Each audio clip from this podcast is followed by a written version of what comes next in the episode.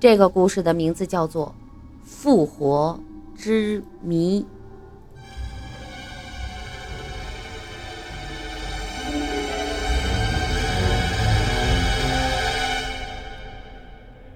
一，黄胜军呢是一个远离家乡的打工仔，他有洁癖，住不了工地呀臭气难闻的工棚，就在附近的村子里租了一间平房。这一天。下班之后回到自己的出租屋的时候，天儿已经黑了。经过村边一片玉米地，忽闻呢有个女人的声音传来：“大哥，救救我，救救我！”顺着声音走过去，借着月光一看，原来呀是个年轻的女子，一袭白色，蹲在了玉米地的趟子里。黄胜军就问：“你你怎么在这儿啊？”年轻女子说：“我我是外地人，到这个城市投奔老乡打工，不想啊搭错了车。傍晚在小饭摊遇见了一伙流氓，他们把我骗到这儿，想强暴我。我大喊大叫的，正好公路上有人经过，他们就跑了。现在这天色已晚，你能不能收留我一下呀？”已是深秋。见这年轻女子浑身发抖，黄胜军就问：“你是不是很冷啊？”年轻女子点点头。黄胜军赶紧把自己的外衣脱下来给她披上。过了一会儿，最后呢，下定了决心：“呃，跟我走吧。”年轻女子站起来，手里提了个包袱，软软的，好像是棉衣、棉被一类的。到了自己的出租屋。黄胜军呢，就这一灯光一看呢，这年轻女子也就二十多岁，瘦瘦的，一副很清秀的样子，身上只穿着一套白色的针织内衣。问她是不是还没吃饭，她说是。黄胜军当下煮了鸡蛋挂面，特地多放了些生姜。这年轻女子吃罢饭，脸色啊红润不少，显得楚楚动人。聊了几句，得知她名字叫。于丽今年二十三岁，是自己同地区的老乡，这关系不由又近了一些。看时间不早了，呃，黄胜军呢就说：“我就这一间屋，咱们这孤男寡女的住一块儿也不方便，我到工地上啊找个闲铺，你自己呀就睡这儿。明天我请个假，带你买些衣服，嗯，你该办事儿就去办事儿吧。”见这个黄胜军真要走啊，于丽呢拦在门口，说什么也不让，说自己一个人在这儿害怕。这黄胜军见他说的真切，也不放心自己的东西，就决定那就别走了。屋里就一单人床，这黄胜军让女孩呢睡上面，自己就用凉席搭了个地铺。好在呀有多余的被褥，一夜两人。相安无事。二，第二天，黄胜军先回工地请了假，回来照看于丽。路上买了身衣服，于丽呢很喜欢。这江胜军才说出，这才说出早就啊想好的话，说：“哎，大妹子，不是我不留你，你也看了我这里很不方便，你是不是找找你亲戚，或者是直接回家？”那我帮你呢，也就能帮到这份上。于丽呢，善解人意的就说：“我也知道无缘无故这么麻烦你不好，但昨晚的情况你也看了，我一大闺女家总不能光着身子到处跑吧。”下午，于丽出去找人了，这江胜军自己去上班。江胜军晚上回家，这黄胜军啊，晚上回到出租屋。正要洗漱，突然听到了敲门声。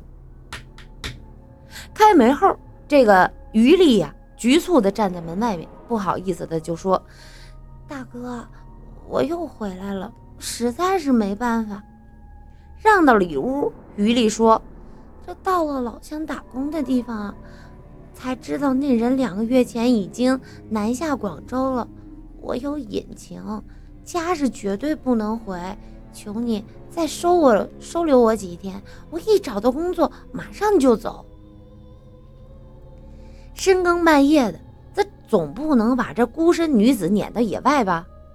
黄胜军只好又安排女孩住下了。这胆儿，自然要问一下为什么有家不能回啊？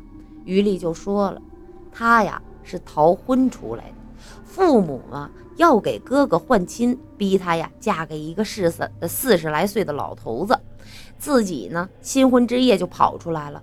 黄胜军听了，不免也跟着唏嘘。两人还像上次一样，于丽睡床上。黄胜军睡地下，睡到了半夜，于丽突然叫了起来：“大哥，大哥！”黄胜军从梦中惊醒，问着：“怎么了？”于丽说：“这好像有人哭。”这仔细听听，隐隐约约真的有女人的哭声，时断时续的。黄胜军开门看看，外边很静，声音。好像是发自屋里的哪个角落，女人扑到他怀里，大哥，我怕。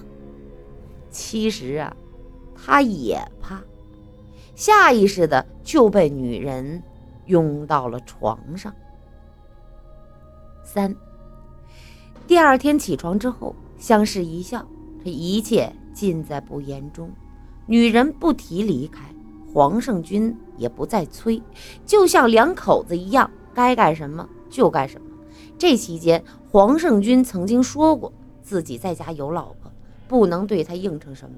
于丽说这就很满足了，不会向他要什么名分。一块儿过日子，哪有马勺不碰钢沿的事儿啊？这一天呢，两个人就为了一件琐事吵了起来。这吵急了，黄胜军抽身要离开。于丽抓住不让走，推搡当中，于丽向后踉跄几步，仰身一倒，后脑勺着地，两眼一翻，没气儿了。黄胜军慌了神儿，抱起头来是又晃又喊的，就见这余力呀，牙关紧咬，不见一丝的气息，叫来卫生所的大夫来抢救。医生翻开眼皮看看瞳孔，淡淡的就说：“嘿，没用。”已经死了。派出所干警来家以后，首先询问了过程，然后是死者的姓名、身份。黄胜军老实回答，民警当即就说：“好家伙啊，一个打工的也养起情妇来了。”一切核实完毕，死尸被运走，黄胜军也被拘留了。派出所根据黄胜军提供的死者姓名籍贯，把死者的照片传到所在地的派出所。对方的回复是查无此人。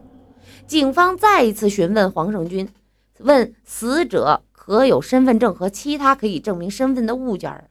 黄胜军突然想起于丽所带的那个包袱，于丽买了一个旅行箱，并加了锁，一直啊在床床底下放着。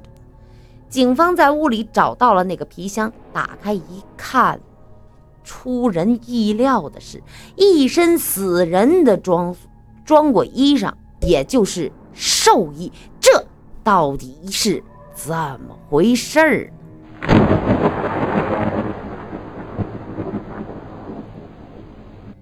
四。警方再次向有关省的市县发过去了照片，请求对方协查。因为黄胜军说过，死者的口音和他们那一片十分的相像，故协查范围呢也不大。几天之后，结果出来，又让民警吃了一惊：死者竟然是一个已经死亡的人。原来。这个女人是黄胜军临县的人，名叫郑红，曾经在外地打过工。家里为了给儿子换亲，把她许嫁给亲亲家的傻小子。就在新婚洞房之夜，这个郑红啊，却悬梁自尽了。当时曾经找过医生抢救，判定已经死亡，并开具了死亡证书。谁知道，就在停灵期间，蹊跷的事儿发生了。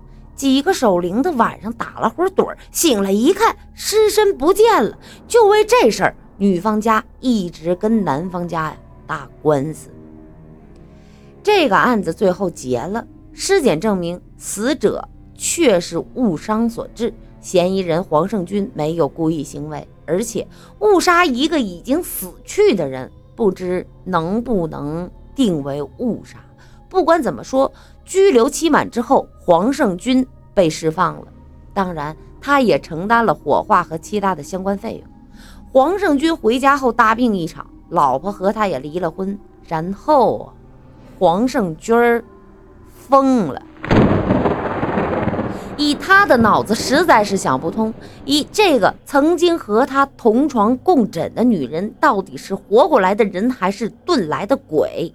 其实警察也没搞清楚，唯一解释就是假死复活。可他又是怎么从几百公里远的地方跑到来了这里？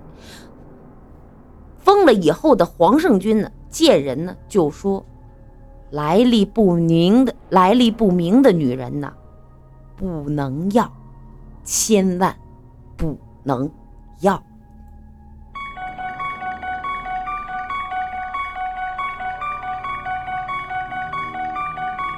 嗯，欢迎余香回家，欢迎阮小棠，